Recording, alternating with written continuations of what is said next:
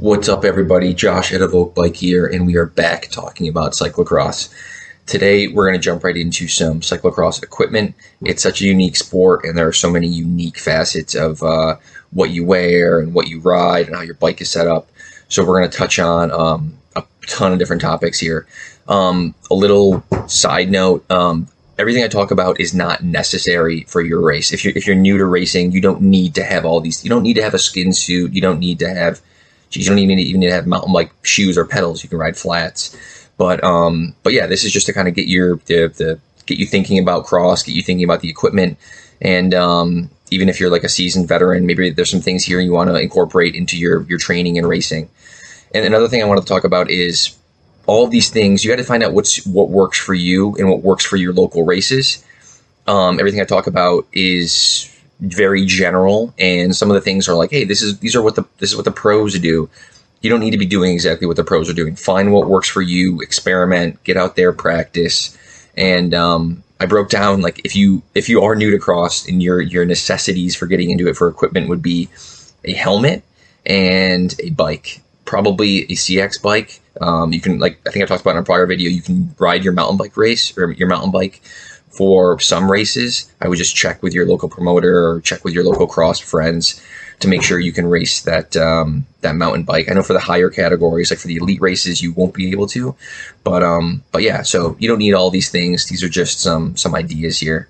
So so yeah, we're gonna start off with what you would need like on yourself. We'll start from from your feet. Mountain bike shoes. The reason that we race mountain bike shoes for cross is they have a better grip. Um, you're doing some running. There's like some rubber, some like Vibram rubber on the Giro shoes on the bottom. They're typically you they, they fit a smaller cleat, like an SPD cleat or whatever type of pedals you're using. We'll get into that in a few in a little bit too. There's some extra tread there again, so like if you slip off the pedal, you have some tread there to to actually you know pedal on that that um, that rubber, um, and also they're they're sealed a bit better, so you have they're better for dealing with like water and mud and muck. Um, they're just a better lasting pedal than your road pedals. Okay, skin suits. The reason skin suits are used, I think there's I guess, I guess a couple reasons here, but specifically there's like less loose material there to get snagged on, like your handlebars or your saddle, like you're jumping on and off the bike, or maybe like a course obstacle and they also don't have any pockets. You don't need any pockets because the races are short. You know, they're max an hour. You're not carrying any extra bottles or gels or anything. So yeah, that's the reason for skin suits. Okay, a Garmin watch versus or like a SRAM or not SRAM, uh, Wahoo watch versus a head unit. The reason that the pros wear the watches, or maybe, and you can wear a watch too, is that they're switching between bikes. They're going into the pit, so they don't want to be able to. They don't want to change their head unit from one to the other. Another reason is the head unit can get knocked off. Again, like you're falling, you're crashing, you're jumping over things, you're jumping on and off the bike. Um, so the head unit can fall off. But if you're using a head unit, which is totally fine, you can get like one of those little strings they make that'll attach it to the bars just in case it falls off. It um, I've had it happen where you're in a money race. I'm running a head unit, and you get to the end, and the head unit's gone, and then you're trying to find it in the mud. It's like it's not fantastic. Okay, gloves, totally personal preference. I personally like to wear gloves. I think it gives me better grip. And I also like it for the situation where if my chain drops or if I crash and like my shifter bends in or like my bars bend down, um, I have the gloves there to kind of just help my hands to, I don't know, hit, hit that, make, make it not hurt as much, I guess. But yeah, totally personal preference. I know some people don't like to wear gloves. I think it's also when it gets cold out. I mean, cross is typically raced, you know, in the, the fall and the winter, so it keeps your hands warm as well. Um, glasses. Again, personal preference. I don't wear glasses. Um, I don't like it with like the changing conditions, kind of like mountain bike riding, where like you're in the sun, out of the sun, in the shade, out of the shade. I like to be able to see the course and make sure I know what line I'm taking for like roots or rocks or stuff like that. But again, totally personal preference.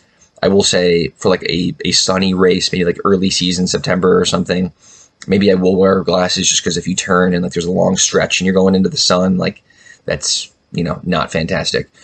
Okay, bike. We're going to talk about contact points. Okay, so pedals.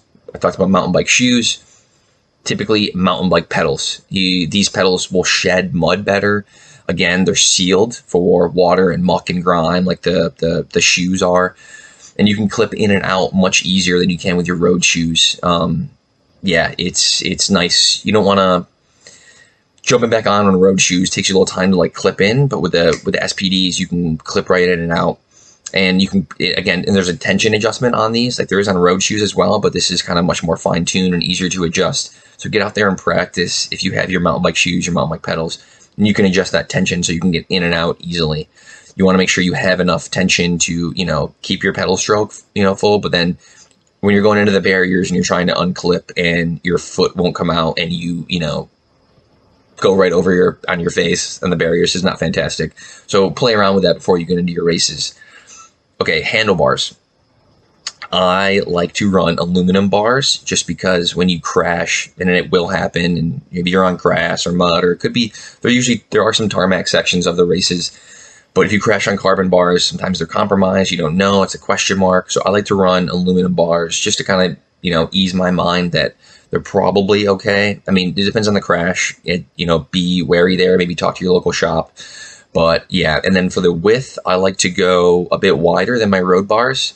I run, you know, arrow is everything. So I'll run like a 40 on the road, and then I have like a, I think I have a 44 right now in cross. Maybe it's a 42, but it's, it's it is wider, just so you have a better turning radius. Um, because you're doing so many turns, and, and some of them are super super tight. So just something to think about. Some some wider bars saddles. So again, personal preference. I know a lot of people or the last, you know, couple years have been running like those stubby saddles.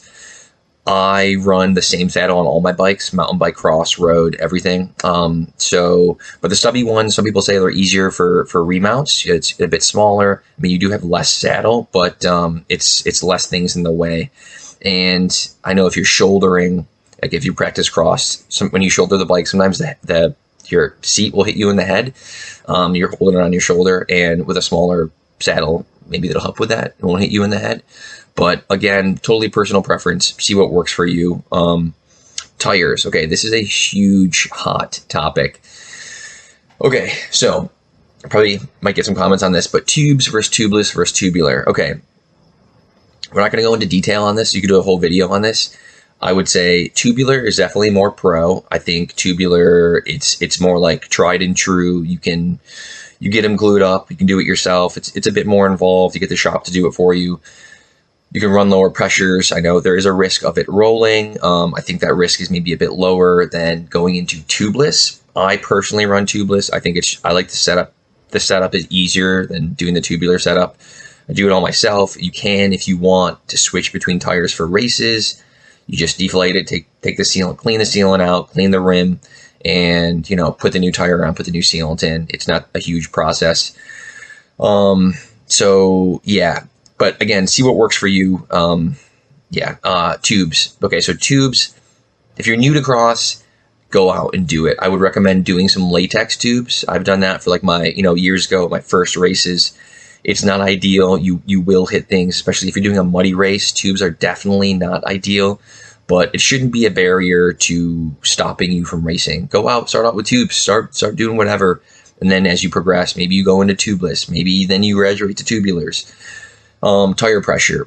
I'll say if you're running tubes, you should run a bit higher tire pressure just to help with those flats. The typical range I'd say for across tubeless tubular um, is like 15 to 30 psi. I'd stay in the higher range again for tubes. Again, totally personal preference here. It matters on like what your weight is, what the terrain is of the course. Um, like temperature could also be a factor there. Um, like sandy, muddy, maybe you're going to want to go with a little bit lower of a pressure. If you're, it's more hard packed and it's like a fast course, you're going to want to go a little bit higher uh, so you can, you know, roll faster. But again, this is something you should experiment with go out there and mess around with different tire pressures. See what works for you. See what you like. Get used to that feeling of the lower pressures. Okay, uh, treads.